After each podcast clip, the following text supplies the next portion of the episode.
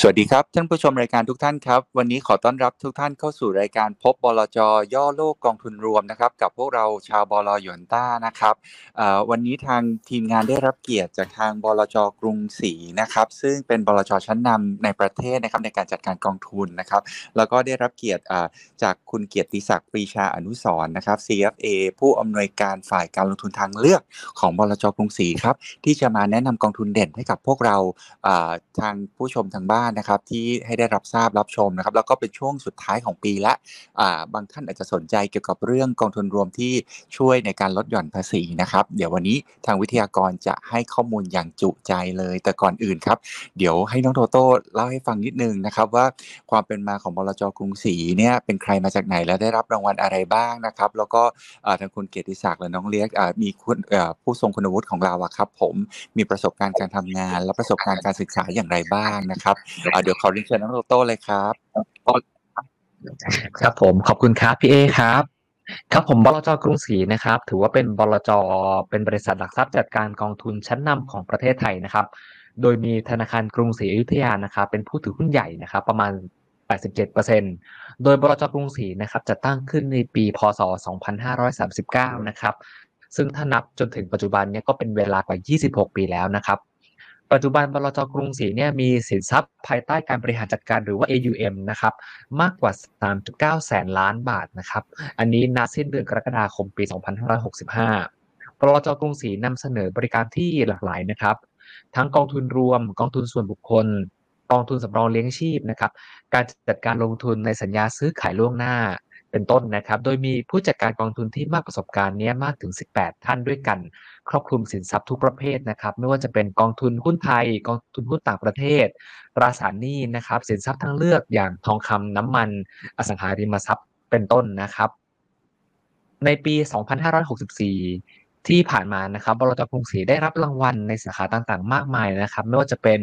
Best Bond Manager Award นะครับ Best Equity Manager Award จาก Asia Asset Management ฮ่องกงนะครับหรือรางวัล Best Absolute Return Strategy นะครับจาก Alpha Southeast Asia Best Fixed Income Fund House นะครับ ไทยแลนด์จาก Fund Selector Asia นะครับผม แล้วก็รางวัลกองทุนรวมยอดเยี่ยมประเภทกองทุนรวมเพื่อการเลี้ยงชีพตราสารหนี้ โดยวารสารการเงินธนาคารที่งาน Money and Banking Award เป็นต้นครับสำหรับวิทยากรของเราในวันนี้นะครับ ก็คือคุณเกติศักดิ์ปรีชาอนุสร CFA หรือว่าพี่เลี้ยงนะครับพี่เลี้ยงจบการศึกษาในระดับปริญญาตรีนะครับในสาขาเศรษฐศาสตร์บัณฑิตนะครับ เกียรตินิยมอันดับ 2 จากจุฬาลงกรณ์มหาวิทยาลัยนะครับ แล้วก็ปริญญาโทวิทยาศาสตร์มหาบัณฑิตนะครับสาขาการเงินจุฬาลงกรณ์มหาวิทยาลัยเช่นเดียวกันนะครับสำหรับประวัติการทำงานนะครับพี่เล็กมีประสบการณ์การทำงานในแวดวงตลาดการเงินการลงทุนเนี่ยมานานกว่า 11 ปีแล้วนะครับ เคยเป็นผู้จัดการกองทุนบริษัทหลักทรัพย์จัดการกองทุนทิสโก้จำกัดนะครับ แล้วก็เคยเป็นนักวิเคราะห์อาวุโสบริษัทคันทรีกรุ๊ปจำกัด ปัจจุบันที่ดำรงตำแหน่ง เป็นผู้จัดการฝ่ายการลงทุนทางเลือกบลจกรุงศรีครับผมครับผมจะเห็นได้ว่าทางบลจกรุงศรีนะครับ ก็มีประวัติการ อยู่ในแวดวงอุตสาหกรรมการลงทุนเป็นอย่างยาวนานนะครับ แล้วก็ได้รับรางวัลเยี่ยมยอดเยี่ยมหลายสาขานะครับ รวมทั้งทางคุณเกียรติศักดิ์เองก็มีประสบการณ์ทางด้านการลงทุนมาอย่างยาวนานนะครับ เพราะฉะนั้นเรามั่นใจว่าในวันนี้ครับข้อมูลที่ผู้ชมจะได้รับนะครับ เป็นข้อมูลที่น่าจะครบถ้วนและก็ตรงประเด็นตามที่ผู้ชมสนใจนะครับก็ขอกราบสวัสดีทางคุณเลียกครับ คุณเกียรติศักดิ์สวัสดีครับ สวัสดีครับ สวัสดีทางยวนต้าแล้วก็ท่านผู้ชมด้วยครับ ครับผมขอบคุณที่ให้เกียรติกับทางรายการของเรานะครับเดี๋ยวขอเรียนเชิญทางคุณเกียรติศักดิ์กับน้องโตโต้กรพงศ์ดำเนินรายการในช่วงต่อไปได้เลยครับ เรียนเชิญครับผม ขอบคุณครับพี่ครับ พี่เลียกสวัสดีครับ สวัสดีครับ สวัสดีครับ ครับผมขอบคุณพี่เลี้ยงมากนะครับ ที่มาร่วมในรายการพบบลจย่อโลกกองทุนรวมกับทางหยวนต้านนะครับ ครับผมถ้าพี่เลี้ยงพร้อมแล้ว ขอเชิญพี่เลี้ยงบรรยายได้เลยครับ ครับก็สวัสดีท่านนักลงทุนอีกรอบหนึ่งนะครับ ก็เราไปเริ่มนะครับจากภาพของปัจจัยบวกก่อนนะครับ ประมาณช่วงเดือนกว่าที่ผ่านมาเนี่ยตลาดหุ้นทั่วโลกนะครับโดยเฉพาะฝั่งของอเมริกาเนี่ยปรับตัวเพิ่มสูงขึ้นค่อนข้างแรงมากๆนะครับเราลองไปดูว่ามีปัจจัยอะไรนะครับที่ที่ผลักดันตลาดขึ้นมา แล้วยังมีปัจจัยความเสี่ยงอะไรที่ยังรอตลาดอยู่นะครับ หลายๆ คนก็จะบอกว่ารอบนี้อาจจะเป็น bear market rally นะครับ หรือว่าอาจจะรีบาวได้จริงนะครับ ซึ่ง ตรงนี้เนี่ยเดี๋ยวเราลองมาดูปัจจัยกันนะครับ เราเริ่มจากในฝั่งของภาพบวกก่อนนะฮะประเด็นที่สำคัญที่สุดเลยเนี่ยคือเรื่องของอัตราเงินเฟอ้อที่ปรับตัวลดลง เงินเฟอ้อที่ปรับตัวลดลงเนี่ยเราไม่ได้ดูเฉพาะแค่ตัวเลขเดือนกรกฎาคมที่เพิ่งประกาศออกมาเมื่อไม่นานนี้นะครับ แต่ว่าถ้าเราดูจากปัจจัยต่างๆเนี่ยมันสะท้อนว่าเงินเฟอ้อทางฝั่งอุปทานเนี่ยปรับตัวลดลงแน่นอนนะครับ ซึ่งตลาดเองเนี่ยรับรู้มาก่อน ก่อนที่ตัวเลขเงินเฟ้อจะออกด้วยซ้ำไปนะฮะหลักๆตัวเลขอย่างตัวราคาน้ำมันนะครับเคยขึ้นจากตัว Brent เนี่ยขึ้นไป 120 กว่าๆเนี่ยนะครับลงมาเหลือประมาณร้อยหนึ่งแล้วก็ล่าสุดเหลือประมาณแค่ 93 94 US ดอลลาร์ต่อบาร์เรลเท่านั้นเอง นอกจากราคาน้ำมันเองเนี่ยในฝั่งของสินค้า ในฝั่งของอุปทานต่างๆเนี่ยก็ปรับตัวลดลงมาค่อนข้างเยอะนะครับไม่ว่าจะเป็นสินค้าเกษตรนะครับพวกโลหะต่างๆ ที่ใช้ในการผลิตนะครับเซมิคอนดักเตอร์หรือแม้กระทั่งค่าเดินเรือเนี่ยก็ปรับตัวลดลง ก็ส่งผลนะครับทำให้การคาดการณ์เงินเฟ้อเนี่ยปรับตัวลดลงมา แล้วก็เป็นตัวที่ทำให้ตลาดเนี่ยปรับตัวเพิ่มสูงขึ้นนะครับก่อนที่ตัวเลขเงินเฟ้อจะออกด้วยซ้ำไปนะในภาพนี้เนี่ยคือตัว break even inflation จะเป็นตัวที่นักลงทุนเนี่ยเข้าไปลงทุนจริงๆนะครับในพวกพันธบัตรที่เกี่ยวข้องกับพวกเงินเฟ้อนะครับนักลงทุนก็จะมีตัวเลขเงินเฟ้อในใจแหละนะครับที่จะชดเชยอยู่ในระดับเท่าไหร่นะครับซึ่งตัวนี้เป็นตัวที่เรานิยมใช้นะครับเพราะว่ามันเป็นตัวที่ตลาดเนี่ยมองถึงเรื่องของเงินเฟ้อจริงๆ เราลองดูนะครับอย่างในเดือนของเดือนมีนาคมเนี่ยเงินเฟอ้อที่ตลาดมองในอีกหนึ่งปีข้างหน้าเนี่ยตอนนั้นเนี่ยอยู่ 6%กว่าๆนะครับแล้วก็หลังจากนั้นเนี่ยลดลงมาเหลือ 5.5 แล้วล่าสุดลดลงมาอย่างรวดเร็วนะครับเหลือแค่เพียงประมาณ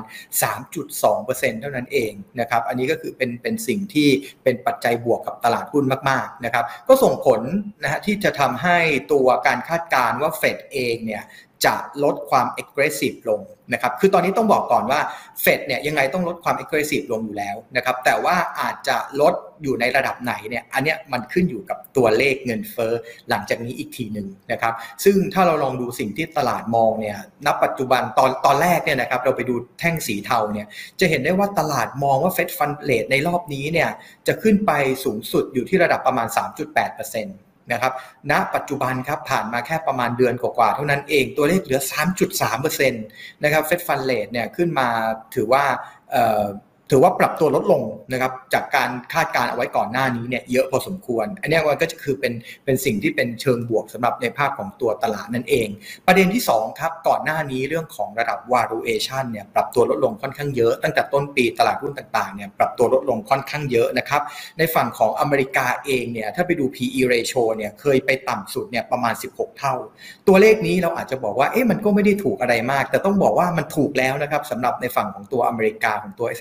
S&P นะครับเป็นตลาดที่มักจะเทรดที่ระดับ PE เนี่ยสูงอยู่แล้ว ถ้าไปดูรีเจียนอื่นๆเนี่ยก็จะถูกกว่านี้นะครับอันนี้ก็เป็นปัจจัยที่ 2 ก็คือในเรื่องของตัว valuation นั่นเองที่ถือว่าปรับตัวลดลงมาค่อนข้างเยอะ ณ ปัจจุบันอาจจะมีขึ้นไปบ้างนะครับอยู่ที่ประมาณ 18 เท่าไม่ถูกไม่แพง นะครับในฝั่งของตัวอเมริกา นอกจากนี้ครับด้วยความที่ตลาดเนี่ยมองโลกในแง่ร้ายไปค่อนข้างเยอะนะครับไม่ว่าเราจะไปดูในภาพของพวก indicator index อะไรต่างๆเนี่ยก็สะท้อนว่านักลงทุนเนี่ยมีความ bear หรือว่าความกลัวเนี่ยค่อนข้างเยอะ สะท้อนความกลัวเรื่อง recession เรื่องอัตราดอกเบี้ยที่ยังอยู่ที่อัตราดอกเบี้ยที่จะขึ้นไปอีกนะครับซึ่งถ้าเราลองมาดูเนี่ยมันก็ เราก็ต้องมองว่าตลาดเนี่ยมันก็ price in ปัจจัยลบไปค่อนข้างเยอะนะครับอะไรที่มันเลวร้ายที่สุดไปแล้วเนี่ยมันก็คงจะไม่ไม่เลวร้ายไปกว่านี้ถูกไหมฮะมันก็จะมีแต่ดีขึ้นหรือว่าเลวร้ายน้อยกว่าที่คาดเอาไว้ ลองไปดูในภาพนี้นะครับตัว cash level ที่ global fund manager ถือเอาไว้เนี่ยอยู่ในระดับที่ค่อนข้างสูงนะครับสูงในรอบเกือบเกือบ20 ปีเลยนะครับที่เขาขายแล้วก็เก็บ cash เอาไว้ นั่นก็เป็นอีกสาเหตุหนึ่งนะครับที่เราเห็นว่าพอตลาดเนี่ยมันเทินกลับขึ้นมาเนี่ย กลุ่มคนพวกนี้แหละที่จะต้องกลับเข้าไปเร่งซื้อหรือเก็บเข้าไปเก็บโพซิชันเพิ่มนะครับ ก็เลยทำให้การปรับตัวฟื้นของตลาดเนี่ยถือว่าปรับตัวได้ค่อนข้างเร็วทีเดียวนะครับ ประเด็นที่3ครับก็คือเป็นเรื่องของงบการเงินนะที่ต้องบอกว่ายังค่อนข้างแข็งแกร่งมากๆ ซึ่งตรงเนี้ยมันจะขัดกับภาพของความกลัว recession คือณปัจจุบันเนี่ยต้องบอกว่าตัวเลข เศรษฐกิจโดยรวมเนี่ยมันยังใช้ได้นะครับแล้วก็พวกตลาดแรงงานยังดีนะครับงบการเงินของบริษัทต่างๆเนี่ยถือว่ายังดีนะครับเพียงแต่ว่ามันเริ่มชะลอตัวลง แล้วก็อาจจะนำไปสู่การคาดการณ์ recession ในอนาคต แต่ว่าตัวเลขปัจจุบันเนี่ยยังถือว่าค่อนข้างแข็งแกร่งเยอะนะครับเราไปดูอย่างงบการเงินล่าสุดของฝั่ง S&P เองเนี่ยนะฮะจำนวนแท่งที่เอ่อแท่งที่ท่านเห็นเนี่ยมันคือ ตัวที่ออกมาดีกว่าที่คาดเอาไว้นะครับ ณ ปัจจุบันตัวเลขล่าสุดก็เกือบเกือบประมาณ 5%ก็ใกล้เคียงกับค่าเฉลี่ยนะครับในช่วงประมาณ 5-6 ปีที่ผ่านมาก็จะเซอร์ไพรส์หรือว่าทำตัวผลประกอบการเนี่ยดีกว่าที่ Analyst หรือตลาดคาดเอาไว้เนี่ยก็อยู่ที่ราวๆประมาณ 5%ด้วยกันเพราะฉะนั้นนะครับสรุปปัจจัยที่ทำให้ตลาดปรับตัวขึ้นมาหลักๆ เลยเนี่ยหนึ่งเงินเฟ้อลดลงนะครับสอง valuation หรือว่าตัวระดับ ความกลัวต่างๆเนี่ยมัน peak นะครับสามก็คือเป็นเรื่องของผลประกอบการงบการเงินที่ยังออกมาค่อนข้างดีนะคราวนี้ก็คือว่าทิศทางหลังจากนี้เนี่ยมันจะ rebound จริงหรือหลอกนะครับจะขึ้นได้จริงหรือหลอกนะครับ ซึ่งก็ขึ้นอยู่กับปัจจัยต่างๆ เหล่านี้แหละว่า development เนี่ยมันจะพัฒนาไปในด้านไหนบ้างนะครับ ซึ่งปัจจัยที่รอเราอยู่นะครับ ก็แน่นอนฮะมันยังเป็นเรื่องของเงินเฟอ้ออยู่นะเงินเฟอ้อที่เราพูดเมื่อสักครู่นี้เนี่ยที่มันลดลงเนี่ยมันเป็นฝั่ง supply นะมันเป็นฝั่งอุปทาน แต่ว่าเงินเฟ้ออีกส่วนหนึ่งเนี่ยมันเกิดจากตัวอุปสงค์นะครับ ซึ่งต้องบอกว่ายังไม่ลงนะฮะแล้วก็ยังยังน่าจะยังคงอยู่นะครับเงินเฟ้อเราเห็น 8-9%อาจจะลงมาได้สัก 4-5%เนี่ยยังอยู่ที่ระดับนี้นะครับ สาเหตุก็เพราะว่าอุปสงค์เนี่ยยังค่อนข้างแข็งแรง ในภาพนี้เนี่ยสะท้อนตัวตลาดแรงงานนะครับของอเมริกานะฮะภาพของตัวค่าจ้างนะครับยังปรับ ตัวเพิ่มสูงขึ้นเนี่ยประมาณ5%นะซึ่งสูงกว่าค่าเฉลี่ยก่อนที่มันจะเกิดโควิดช่วงหนึ่งเนี่ยช่วงนั้นเนี่ยมันจะขึ้นได้แค่ราวๆประมาณ3%นะครับณปัจจุบันขึ้นมา 5%กว่าๆมันก็จะส่งผลทำให้ อุปสงค์เนี่ยยังคงมีอยู่ แล้วก็ณปัจจุบันอย่างพวกค่าเช่าเรื่องเกี่ยวกับอสังหาริมทรัพย์เนี่ยยังยังมีระดับราคาที่ปรับตัวเพิ่มสูงขึ้น ตัวนี้อาจจะยังทำให้เงินเฟอ้อไม่ลง เพราะฉะนั้นเองนะฮะเฟดก็อาจจะลดโทนลงมานะครับแต่ว่าอาจจะยังไม่ได้ถึงกับขั้นหยุดนะครับหรือว่าโทนจะไม่ได้ถึงขั้นว่าอ่อนลงอย่างชัดเจนอาจจะลงมาบ้างนะครับเพราะว่าไอ้เงินเฟอ้อในฝั่งนี้มันยังคงอยู่ เพราะฉะนั้นพอ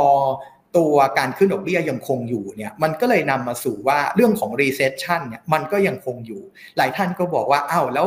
มันเกิด recession ไปแล้วไม่ใช่เหรอ อันนี้ต้องบอกว่า 2 ไตรมาสไตรมาสหนึ่งกับไตรมาสสองที่ติดลบเนี่ยตลาดไม่ยอมรับนะครับว่ามันคือ recession เพราะว่า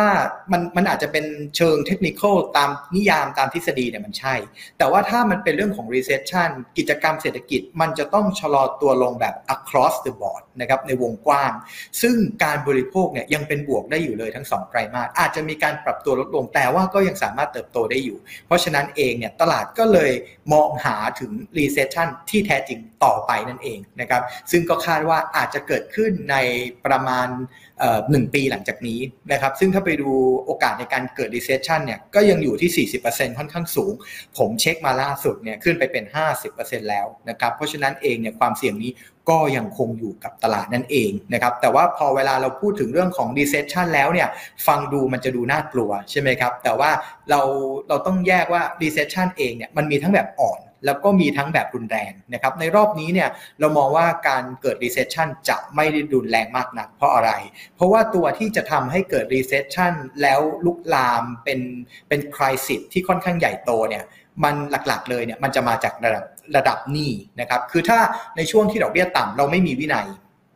เราไปกู้หนี้มาเยอะนะครับ พอดอกเบี้ยขึ้นไปสูงเนี่ย ถ้าเราเป็นครัวเรือนเราก็อาจจะจ่ายหนี้บ้านไม่ไหวใช่ไหมครับ บริษัทก็คืนหนี้ไม่ไหวก็ล้มละลายไป แต่ว่าในรอบนี้เนี่ยสิ่งที่เป็นจุดแข็งก็คือว่า balance sheet นะครับของบริษัทในอเมริกายังถือว่ายังอยู่ในระดับที่ค่อนข้างดี แล้วก็หนี้ภาคครัวเรือนในภาพที่ท่านเห็นนะครับ ตัว household debt ต่อ GDP เนี่ยก็ยังอยู่ในระดับที่ค่อนข้างต่ำนะครับอยู่แค่ประมาณ 75%เท่านั้นเอง ซึ่งถือว่าก็อยู่ในระดับที่น้อยสุดในรอบเกือบเกือบ20 ปีเช่นเดียวกันนะครับเพราะฉะนั้นเองเนี่ยมันก็จะไม่ได้พอมันเกิด recession เศรษฐกิจหดตัวจริง มันก็จะไม่ได้เข้าไปลุกลามกระทบในฝั่งของอสังหา หรือว่าในภาคของธนาคารมากนักนั่นเองนะครับก็ไม่ได้อยากจะให้กังวลกันเกินไปถ้าหากว่ามันจะเกิด recession ขึ้นมา นะครับแล้วก็ประเด็นสุดท้ายครับที่เราเราอยู่แล้วก็กำลังเกิดขึ้นเนี่ยก็คือเรื่องของ EPS downgrade นั่นเองนะครับในภาพที่ท่านเห็นเนี่ยมันคือตัว EPS ก็คือ earning ของตัว S&P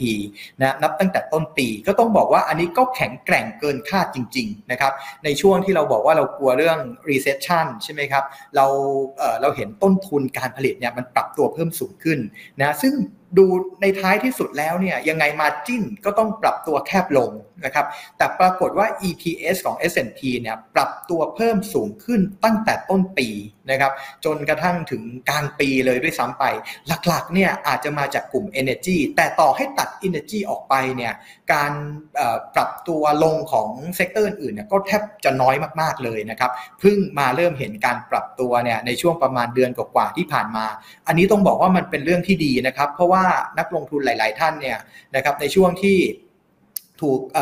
ตัวตลาดหุ้นเนี่ยถูกทิ้งลงมาเยอะนะครับเเงินเฟอ้อสูงถูกทิ้งลงมาเยอะแล้วเนี่ยหลายท่านก็บอกว่าขอรอหน่อยได้ไหม ขอรอให้ EPS เนี่ยมันถูกดาวเกรดนะครับ อันนี้มันจะเป็นถือว่าเป็นช็อตสุดท้ายละที่มันจะ price in เกี่ยวกับปัจจัยลบเข้าไป แล้วตอนนี้มันกำลังเกิดขึ้นนะครับ เพราะฉะนั้นเองเราก็รอให้มันถูก revise down เนี่ยไปเรื่อยๆนะครับ อ่อนตัวลงมาเมื่อไหร่เนี่ยก็เป็นจังหวะที่สื่อดาวไซก็เริ่มที่จะต่ำลงแล้วนั่นเองนะครับ ก็กล่าวโดยสรุปนะครับปัจจัยลบที่ยังรอเราอยู่เนี่ยก็คือเงินเฟ้อแต่ว่าเป็นฝั่งดีมานไซด์นะครับที่ยังคงอยู่ เพราะฉะนั้นเองเนี่ยเฟดก็ยังอาจจะขึ้นดอกเบี้ยต่อนะครับแล้วก็ทำให้เรื่องของ recession ที่แท้จริงยังรอเราอยู่นะครับแต่ว่าอย่าไปกังวลมากนักนะครับเพราะว่ารอบนี้ recession ไม่ได้รุนแรง แล้วก็ ตอนนี้สิ่งที่กำลังเกิดขึ้นนะครับก็คือเรื่องของการปรับประมาณการตัว EPS นั่นเองนะครับคราวนี้ในบทสรุปนะครับเกี่ยวกับเรื่องของมุมมองการลงทุนนะครับในฝั่งของตัวหุ้นเนี่ยก็ต้องบอกว่ายังสามารถลงทุนได้นะครับสาเหตุก็เพราะว่าก็ต้องบอกว่าตลาดเนี่ยก็รับรู้ปัจจัยลบไปค่อนข้างมากแล้วถูกไหมครับ ณปัจจุบันสถานการณ์เงินเฟ้อดีขึ้น แม้ว่าจะยังสูงอยู่ แต่ว่ายังไงก็ตามการปรับตัวลดลงเนี่ยมันน่าจะเริ่มนำมาสู่เรื่องของพัฒนาการต่างๆ ที่มันดีขึ้นตามมานั่นเองนะฮะเรื่องของ valuation ก็ยังถือว่ายังไม่ได้แพงจนเกินไปนะครับแล้วก็หลาย ๆ ตลาดเนี่ยก็ยังอยู่ในโซนที่ถือว่าค่อนข้างถูกด้วยซ้ำไปนะครับ recession ไม่ได้ดูแรงในรอบนี้ คราวนี้นะครับอีกคำถามหนึ่งก็คือว่าถ้าเราจะซื้อหุ้นเพิ่มในช่วงนี้เนี่ย ตัวไหนกลุ่มไหนทีมไหนที่มีความน่าสนใจนะครับ กลุ่มแรกเลยเนี่ยก็คือเป็นประเทศที่เศรษฐกิจเนี่ยมีการฟื้นตัวที่ชัดเจนนะครับ ซึ่ง ในฝั่งของตัวตะวันตกเนี่ยกำลังชะลอตัวใช่ไหมครับ แต่ว่าในฝั่งของเอเชียหลาย ๆ ประเทศในเอเชียเนี่ยกำลังฟื้นตัวขึ้นนะด้วยสถานการณ์การเปิดเมืองเปิดประเทศที่มากขึ้นนะครับ ซึ่งตัวที่เศรษฐกิจฟื้นตัวเนี่ยอย่างเช่นจีนแล้วก็เวียดนามนะครับจีนอาจจะมีข่าวมาเยอะนะครับ บอกว่าเอ๊ะตัวเลขก็ไม่เห็นจะดูดีเลยเนี่ยแต่เดี๋ยวเราลองมาดูดีเทลกันจริง ๆ แล้วเนี่ยถือว่าดีขึ้นแน่นอนนะครับตัวที่2ครับแน่นอนในช่วงที่เราเกิดภาวะในส่วนของตัว recession ความกลัวต้อง ต้องบอกว่าความกลัวที่จะเกิด recession ขึ้น แน่นอนครับตัวเบสิกที่สุดเลยเนี่ยนะฮะก็คือจะต้องเป็นกลุ่มที่เป็น defensive นะกลุ่มที่ defensive รายได้ไม่สะทกสะท้านนะครับเศรษฐกิจจะชะลอตัวคนก็ยังต้องกินต้องใช้อยู่เนี่ยนะครับก็อย่างเช่นกลุ่ม healthcare นะครับกลุ่มพวก consumer staple นะครับหรือว่ากลุ่มตัวหุ้นที่มันมีความเป็น quality นะฮะ quality ก็คือ margin ดี balance sheet ต่ำพวกเนี้ยมันก็จะสามารถ survive อยู่รอดนะครับในช่วงที่เศรษฐกิจชะลอตัวลงได้นะครับแล้วก็กลุ่มที่3นะครับเป็นกลุ่มหุ้น growth แล้วก็หุ้น tech ถามว่าทำไมเราถึงแนะนำนะครับเพราะว่าตัวหุ้น growth หุ้น tech เองเนี่ยนะครับได้รับ benefit นะครับจากเรื่องของเงินเฟ้อที่ปรับตัวลดลงมานะครับสั้นๆ แค่นี้ฮะปัจจัยบวกสั้นๆ แค่นี้ แต่ว่ามี Impact มีมีอิทธิพลมากเหลือเกินนะครับแค่บอกว่าเงินเฟ้อลงเนี่ยนะฮะก็จะสามารถทำให้หุ้น tech หุ้น growth เนี่ยสามารถที่จะฟื้นตัวเติบโตได้ดี นอกจากนี้ครับ หุ้นกลุ่มพวกนี้เนี่ยยังสามารถที่จะคงทนต่อสภาพของตัว recession ได้นะครับเราอาจจะเห็นได้ว่าเอ๊ะมันมีทั้งหุ้นกลุ่ม growth หุ้นกลุ่ม defensive นะครับก็ต้องบอกว่ามันเป็นการจัดพอร์ตการแนะนำแบบบาเบลนะฮะเนื่องจากว่าตอนนี้สถานการณ์ณวันนี้เนี่ยต้องบอกว่าหลายๆหลายๆ house เองเนี่ยนะก็ไม่มีใครฟันธงชัดเจนนะครับว่าในส่วนของการ recession จะเกิดขึ้นจริง นะครับก็ไม่ได้มีใครบอกว่าจะต้องเป็น defensive 100%แล้วก็ในฝั่งของอย่างตัวหุ้นกลุ่ม growth กลุ่ม tech เองเนี่ยนะครับก็มีความน่าสนใจของมันนะครับถูกกดลงมานานนะครับ valuation ถูกนะครับสามารถเติบโตได้นะครับก็เป็นกลุ่มที่น่าที่จะเริ่มเข้าไปสะสมได้แล้วนั่นเองนะครับ ในขณะที่ทรัพย์สินอื่นๆครับอย่างในฝั่งของตัวตราสารหนี้นะฮะถ้าหากว่าท่านนักลงทุนไหนนะครับท่านไหนเนี่ยนะครับถือในส่วนของตัวตราสารหนี้อยู่เนี่ยผมต้องบอกว่า เรามีความแข็งแกร่งเพียงพอแล้วนะครับ ในช่วงครึ่งปีแรกของปีนี้เนี่ยถือว่าเป็นเป็น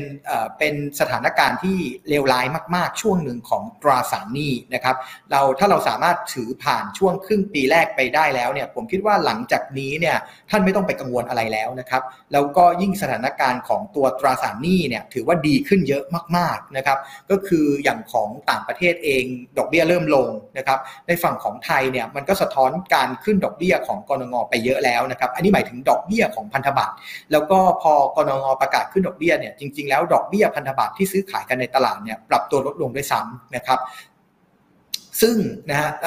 การลงทุนในตราสารหนี้ในวันนี้เนี่ยท่านจะได้ตัวที่เขาเรียกว่าดอกเบี้ย หรือว่า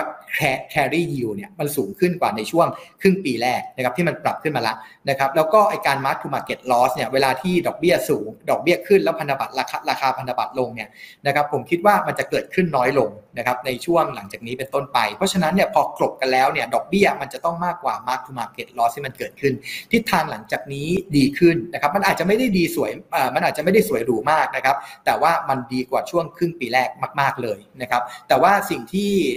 เตือนเอาไว้นิดนึงนะครับถ้าเป็นตราสารหนี้ถ้าเป็นฝั่งของตัวต่างประเทศเนี่ยยังน่าจะต้องหลีกเลี่ยลี่ยงตัวที่มันมีพวกไฮยิวอยู่นะครับ เพราะว่าในภาพของ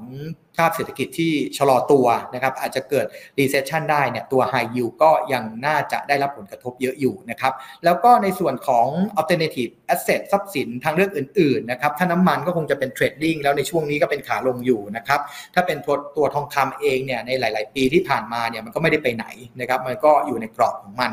ตัวที่น่าสนใจนะครับสำหรับทรัพย์สินทางเลือกเนี่ยก็คือตัว lead นะครับอันนี้ต้องบอกว่าทิศทางก็ดีขึ้น เนื่องจากว่าช่วงที่ผ่านมาเนี่ยก็ได้รับผลกระทบจากเรื่องของดอกเบี้ยขึ้นนะครับ มันเป็น yield play นะดอกเบี้ยขึ้น คนก็จะมองว่า lead ให้ดอกดีเวเดนก็ น่าสนใจน้อยลงนะครับ ณ ปัจจุบันดอกเบี้ยเริ่มนิ่งๆ หรือว่าเริ่มปรับตัวลดลง เพราะฉะนั้น lead ก็มีความน่าสนใจมากขึ้นนะครับ แล้วก็อีกตัวหนึ่งนะครับเกี่ยวกับเรื่องของตัว private equity นะครับหุ้นที่ไม่ได้ listed อยู่ในตลาด เพราะจริงๆ แล้วเนี่ยในภาพของตัวต่างประเทศ พวก endowment fund มหาวิทยาลัยต่างๆ เนี่ยเขาลงทุนในส่วนของตัว private equity มานานแล้วนะครับ ซึ่งเป็นทรัพย์สินที่ได้รับการยอมรับนะว่ามันจะมีผลตอบแทนที่ค่อนข้างสูงนะครับ ถ้าเราลงหุ้นนอกตลาด ลตอบแทนมันจะต้องควรจะต้องสูงกว่าในตลาดนะครับนะฮะเพื่อที่จะชดเชยภาพของตัว liquidity นะครับที่เราสูญเสียไปแล้ว อีกประเด็นหนึ่งก็คือว่าเรื่องของระดับราคาความเหวี่ยงของราคาเนี่ยนะครับการการไปประเมินตัว private equity เนี่ยมันจะประเมินจากราคาพื้นฐานนะครับราคาเนี่ยมันจะไม่ได้เปลี่ยนหรือมันจะไม่ได้สวิงเหมือนกับ market price ที่ซื้อขายกันในตลาดนั่นเองนะครับมันก็จะสามารถช่วยลดความผันผวนลงไปได้ ข้อเสียของเขาเนี่ยก็คือว่าไม่ค่อยมีสภาพคล่อง แต่ว่าณปัจจุบันเริ่มเห็นทิศทางที่ดีขึ้นนะครับหลาย ๆ กองทุนเนี่ยก็จะเปิดโอกาสให้มีการ ขายได้นะครับแต่ว่าอาจจะไม่ใช่ทุกวันนะครับอาจจะเป็น 3 เดือนเป็น 6 เดือนนะครับแต่ว่าก็ถือว่าเป็นภาพที่ดีขึ้นจากแต่ก่อนเนี่ยอาจจะเหมือนกับขายไม่ได้เลยนะครับต้องถือกันไปแบบยาวๆนะครับอันนี้ก็จะเป็นภาพมุมมองการลงทุนแบบคร่าวๆนะครับคราวนี้ในส่วนของตัวกองทุนที่เรามาแนะนำในวันนี้เนี่ยจะมีอยู่ด้วยกัน 3กองนะครับในส่วนแรกเลยเนี่ยจะเป็นในส่วนของตัวหุ้น tech นะครับแล้วก็อาจจะรวมถึงหุ้น growth ด้วย ในภาพนี้เนี่ยถ้าเราลองดูนะครับสาม sector ล่างสุดนะฮะณปัจจุบันเนี่ยต้องบอกก่อนว่าข้อมูลตรงนี้เนี่ยดึงมาในต้นเดือนสิงหา ซึ่ง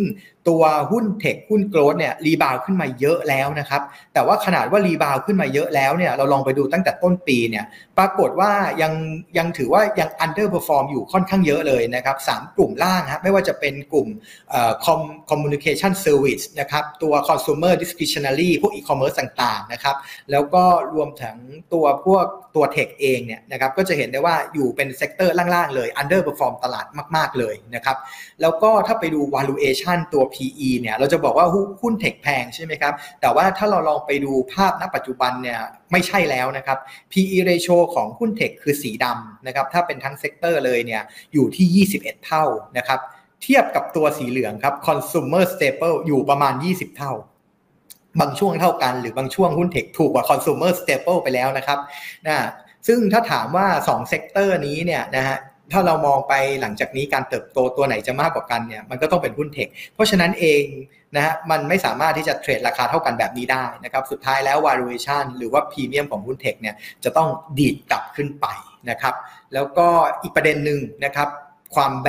สุดๆเลยนะเกียรติหุ้นเทคช่วงหนึ่งนะครับที่ที่เงินเฟ้อสูงสูงเนี่ยนะครับตัว global fund manager เองเนี่ยก็ลงลดน้ำหนักการลงทุนในหุ้นเทคเนี่ยเยอะมากๆนะครับจากภาพนี้ที่เราเห็นเนี่ยนะครับก็ถือว่าเป็นการลดน้ำหนัก position ของหุ้นเทคเนี่ยค่อนข้างเยอะมากๆ เพราะฉะนั้นเองเนี่ยเราจะเห็นได้ว่านะครับพอหุ้นเทคเนี่ยมันเทินกลับขึ้นมาเนี่ยพวกเนี่ยก็จะต้องกลับ เข้าไปซื้อนะครับเพราะว่าเขาเหมือนกับขายออกมาเยอะแล้ว หรือว่า position เขาน้อยเขาก็ต้องรีบกลับเข้าไปสะสมนั่นเองนะครับแล้วก็อีกประเด็นหนึ่งนะครับไปดูในภาพของตัว drawdown นะเราอาจจะบอกว่าตัวอินเด็กซ์ขึ้นมาเยอะแล้วเนี่ยแต่ถ้าเราลองไปดู drawdown คือจุดสูงสุด แล้วก็ลงมาถึงจุดณปัจจุบันด้วยนะครับเอาเอาที่มันรีบาวขึ้นมาแล้วเนี่ยอย่างตัวตัว drawdown ของตัว master fund ของกรุงศรี H-Tech เนี่ยนะครับตัว backlog นะจะเห็นได้ว่าณปัจจุบันเนี่ย drawdown จากระดับสูงสุดไปยังระดับณปัจจุบันเนี่ยนะครับ ยังอยู่ที่ 34%นะครับยังปรับตัวลดลงมาเนี่ยถึง 34%เพราะฉะนั้นเองเนี่ย upside เนี่ยยังเหลืออีกค่อนข้างเยอะเลยนะครับสำหรับในเรื่องของการ rebound กลับขึ้นไปนะครับอันนี้ก็คือจะเป็นในส่วนของประเด็นแรกเรื่องของตัว valuation นะครับเรื่อง position อะไรต่างๆนะครับประเด็นที่ 2 ที่ที่เป็นปัจจัยสนับสนุนของหุ้น tech เนี่ยก็คือเรื่องของเงินเฟ้อที่ปรับตัวลดลงมานั่นเองนะครับซึ่ง detail เนี่ยเราก็พูดกันไปเยอะแล้วนะครับเงินเฟ้อปัจจัยนี้จริงๆ ผมอาจจะพูดสั้นนะแต่ว่ามันเป็นปัจจัยที่สำคัญมากๆสำคัญที่สุดเลยนะครับเป็นตัวที่ทำให้ตัวหุ้น tech เนี่ยมัน outperform ขึ้นมาในช่วงณปัจจุบันเนี่ยค่อนข้างเยอะนะครับแล้วก็ประเด็นที่3ครับก็คือว่าถ้าเรามองว่าหลังจากนี้เนี่ยภาพเศรษฐกิจจะมีการชะลอตัวนะครับก็ต้องบอกก่อนว่าหุ้น tech เองเนี่ยจะเป็นกลุ่มที่สามารถ outperform ได้เวลาที่เศรษฐกิจชะลอตัวเพราะอะไร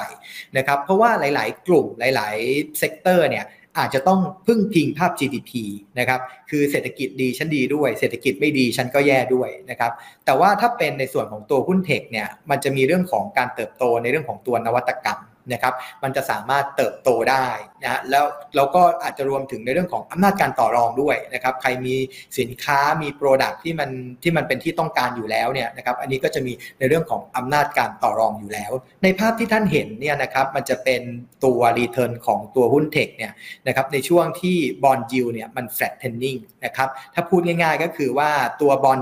ตัวยาวๆครับ10 ปีอย่างเงี้ยมันปรับตัวลดลงนะครับในขณะที่ตัวสั้นมันอาจจะ ลงไม่เยอะนะครับ หรือว่ามันอาจจะขึ้นตาม policy rate ช่วงนี้แหละ เวลาที่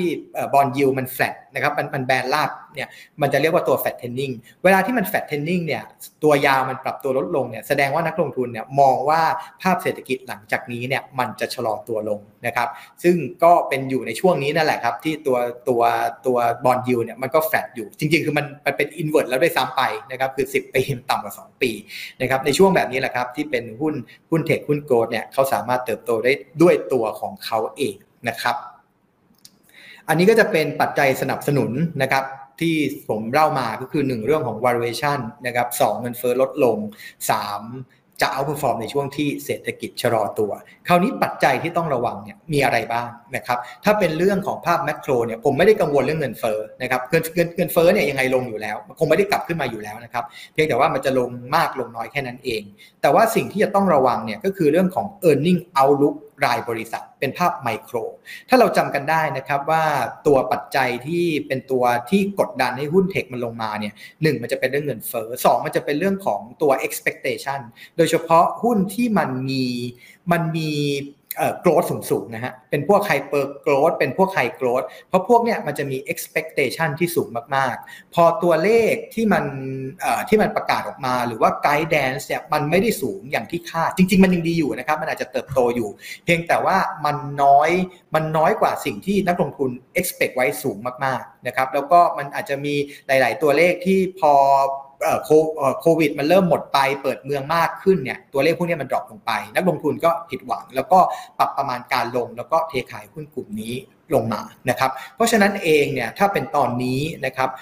ถ้าเราจะให้แนะนำนะครับสำหรับในเรื่องของการลงทุนในหุ้น tech หุ้น growth เนี่ยเราก็ขอแนะนำว่าไปลงในกองทุนที่มันเป็นลักษณะที่เขาเรียกว่า growth at reasonable price นะครับคือมันยัง growth แหละ แต่ว่า growth ในระดับพอสมควร ไม่ได้เป็น growth ในระดับที่เป็น high growth หรือว่าเป็น hyper growth พวกนี้อาจจะยังมีความเสี่ยงหลังจากนี้นะครับในเรื่องของการถูก downgrade นะครับในส่วนของตัว EPS ลงได้นั่นเองนะครับเราก็เลยแนะนำนะครับว่าอย่างกองของกรุงศรีเองเนี่ยเราแนะนำเป็นกอง KF H-Tech กองนี้เนี่ยบริหารโดยตัว BlackRock ด้วยด้วย character การวางโครงสร้างของกองเนี่ยในภาพนี้ที่ท่านเห็นเนี่ยส่วนหนึ่งเนี่ยมันจะลงเกือบเกือบครึ่งหนึ่งเลยนะครับตัวตัวสีเหลืองเนี่ยคือ core port นะ core port เนี่ยเขาจะไปลงตัวหุ้นใหญ่ๆ หุ้น blue chip นะครับอย่างเช่น Apple Microsoft Tesla Amazon พวกเนี้ยนะครับมาหมด Google มาหมดเลยนะครับ พวกเนี้ยมันจะเป็นตัวใหญ่ ๆ มันก็จะไม่ได้มีความเหวี่ยงอะไรมากนัก นะครับแล้วก็อีกประมาณส่วนหนึ่งอีกครึ่งหนึ่งเนี่ยเขาก็จะไปลงตัวหุ้นขนาดกลางขนาดเล็ก ซึ่งตัวพวกนี้เนี่ยมันจะเป็นตัวที่หาอัลฟาได้นะครับเน้นในเรื่องของการเติบโตหาอัลฟาได้นั่นเองนะครับเพราะฉะนั้นเองเนี่ยกองนี้เนี่ยมันก็จะไม่ได้หวือหวามากจนเกินไปนะครับมันเพราะว่ามันจะมีส่วนที่มันเป็น core port เนี่ยเกือบเกือบครึ่งหนึ่งเนี่ยที่มันค้ำ port เอาไว้อยู่นั่นเองนะครับซึ่งตัวกองเองเนี่ย ก็มีการลงทุนที่ค่อนข้างยืดหยุ่นมากๆนะครับสามารถลงได้ในเกือบแทบจะทุก subsector ทุก area ของหุ้น tech เลยนะฮะอย่างฮาร์ดแวร์เนี่ยนะ hardware semiconductor internet service software นะครับ พวกอิน infrastructure อะไรต่างๆเนี่ยลงได้หมดเลย ซึ่งในแต่ละกลุ่มเนี่ยก็จะมี subsector ย่อยเข้าไปอีกนะครับ ผมคงจะไม่ลงไปใน detail นะครับ ซึ่งแต่แต่บอกว่ากองเนี่ยมันมีความยืดหยุ่นในการลงทุนค่อนข้างสูงนะครับณปัจจุบันถ้าเราไปดูซ้ายบนนะครับกลุ่มที่เขาลงอยู่เนี่ยมันจะคือแท่งสีส้มนะครับในส่วนที่กองทุนลงอยู่เนี่ยก็จะเป็นส่วนซอฟต์แวร์ semiconductor เนี่ยนะครับก็จะลงอยู่ประมาณสัก 20 กว่าเปอร์เซ็นต์ด้วยกันนะครับมีมีตัว service นะครับอยู่ที่ประมาณสัก 16ด้วยกัน โดยที่ภูมิภาคที่ลงส่วนใหญ่แล้วเนี่ยก็จะเป็นอเมริกาประมาณ 75%นะยุโรปประมาณ 7%แล้วที่เหลือก็เป็นในส่วนของตัว emerging market นั่นเองนะครับถ้าเราลองไปดูรายชื่อในส่วนของตัว top 10 เนี่ยให้ดูด้านล่างนะครับด้านล่างเนี่ยมันก็จะเป็นตัวที่มันเป็น blue chip นะครับหุ้นเรียกว่า giant cap ทั้งนั้นเลยนะ Apple Microsoft Tesla Alphabet พวกนี้นะครับนะอันนี้จะเป็นส่วนที่มันตัว comfort ไม่ให้มันไม่ให้มัน volatile มากนักนะครับส่วนอีกประมาณครึ่งหนึ่งเราอาจจะไม่ได้เห็นอยู่ใน top 10 เนี่ยก็จะเป็นตัวเล็กๆ ลงน้ำหนัก แต่ละตัวเนี่ยจะไม่ได้เยอะมาก จะเน้นในเรื่องของการกระจายในส่วนของตัวเล็กๆนะครับเพื่อที่จะเป็นเรื่องของการกระจายความเสี่ยง แล้วก็หาอัลฟาด้วยนะครับ ในส่วนของตัว performance นะครับในส่วนของตัว return ของกองเองเนี่ยนะครับก็ต้องบอกก่อนว่าถ้าเป็นในช่วงที่ตลาดขาขึ้นโดยปกติแล้วเนี่ยกองก็จะ outperform นะครับแต่ว่าถ้าเป็นในช่วงที่ตลาดลงนะครับด้วยความที่มันเป็น active นะหลาย ๆ กองของตัวหุ้นกลุ่มเทคกลุ่มโกลด์เนี่ยก็จะ เจอสไตล์คล้ายๆกันนะครับถ้ามันเป็นช่วงที่ตลาดไม่ดีหุ้นกลุ่มพวกนี้มันก็จะถูกทิ้งลงมามากกว่านะครับแต่ว่าถ้าดูแบบยาวๆรวมๆแล้วเนี่ยกองก็ยังสามารถที่จะสร้างผลตอบแทนได้ดีนะครับสำหรับกองนี้เนี่ยก็จะมีการป้องกันความเสี่ยงด้วยนะครับในช่วงนี้เราอาจจะเริ่มเห็นตัวบาทเริ่มกลับมาแข็งนะครับเพราะฉะนั้นเองถ้าบาทแข็งเนี่ยเราไม่ได้ป้องกันความเสี่ยงค่างเงินนะครับก็อาจจะได้รับเรียกว่า อาจจะกำไรน้อยหน่อยนะครับ มันก็จะ loss ไปในส่วนที่ตัวค่าเงินบาทที่แข็งค่านะครับ แต่ว่าถ้าเห็ดไปเนี่ยก็ขจัดในเรื่องของความผันผวนในส่วนนี้ไปได้นะครับ ต่อมาครับเป็นในส่วนของกองที่2นะครับ ก็ต้องบอกก่อนว่าเป็นเป็นตลาดมหาชนเลยนะฮะก็คือตลาดหุ้นจีนนะครับ ซึ่งก็ในส่วนของ ตัวของบลจ.กรุงศรีเนี่ยเราแนะนำตัวที่มันเป็นชื่อย่อนะครับ KFC เมกะ C China เมกะคือ megatrend นะฮะก็จะไปลงในส่วนของตัวจีนที่บอกว่าเติบโตดีอยู่แล้วเนี่ยเราจะไปเอาตัวที่มันเติบโตได้เป็นแบบเมกะเทรนเลยนะครับ ซึ่งกองนี้เนี่ยปกติมีเป็นกองเปิดอยู่แล้วนะครับ แต่ว่า ตอนนี้บลจ.กรุงศรีนะครับต้นเดือนกันยา6ถึง12 กันยาเนี่ยก็จะเปิดเป็นกอง SSF แล้วก็ RMF ด้วยนะครับก็จะเป็น C m e g a R M F C m e g a S S F ครับซึ่งกองนี้เนี่ยถ้าถามว่า megatrend ที่เราพูดถึงเนี่ยมีอะไรบ้างนะครับที่บลจ.กรุงศรีเราประเมินนะครับที่เรามองเอาไว้เนี่ยนะการเติบโตหลังจากนี้ในอีกหลาย ๆ ปีหลังจากนี้ของจีนเนี่ยนะครับจะนำมาโดยในเรื่องของตัว consumption นะครับเทคโนโลยี healthcare นะครับแล้วก็เป็นพวกของ Clean Energy EV นั่นเองนะครับอันนี้ก็จะเป็นตัวเทรนใหญ่ ๆ ซึ่งเราจากเทรนที่เราหามาแล้วเนี่ยเราไปลงในส่วนของ 4 ETF ด้วยกันนะครับหนึ่งก็คือตัว China Consumer Discretionary ตัวนี้เนี่ยจะเป็นพวก e-commerce เป็นหลักนะครับแล้วก็จะมีในส่วนของตัวพวก EV เข้าไปด้วยนะครับส่วนที่ 2 จะลงเป็นในส่วนของตัว China Tech ไปเลยนะครับ ตัวนี้ก็อาจจะเป็นพวก internet platform pure ๆนะครับสามนะครับตัว Clean Energy ETF และตัวที่4เนี่ยจะเป็น Healthcare ETF นั่นเองนะครับ โดยที่น้ำหนักการลงทุนเราให้น้ำหนักการลงทุนในส่วนของตัว Consumption เนี่ยเยอะที่สุดนะครับมีความสำคัญมากที่สุดนะฮะซึ่งเราลงอยู่ประมาณ